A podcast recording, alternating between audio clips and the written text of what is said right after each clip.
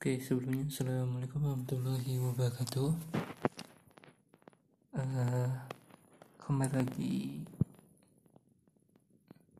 sama Niku ya. Ya, kali ini kita akan membahas sesuatu. Ya, ya itulah. Jadi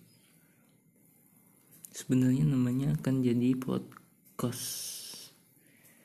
Tapi berhubung ternyata sudah ada yang menggunakannya maka kita akan ubah ya jadi Nikuya.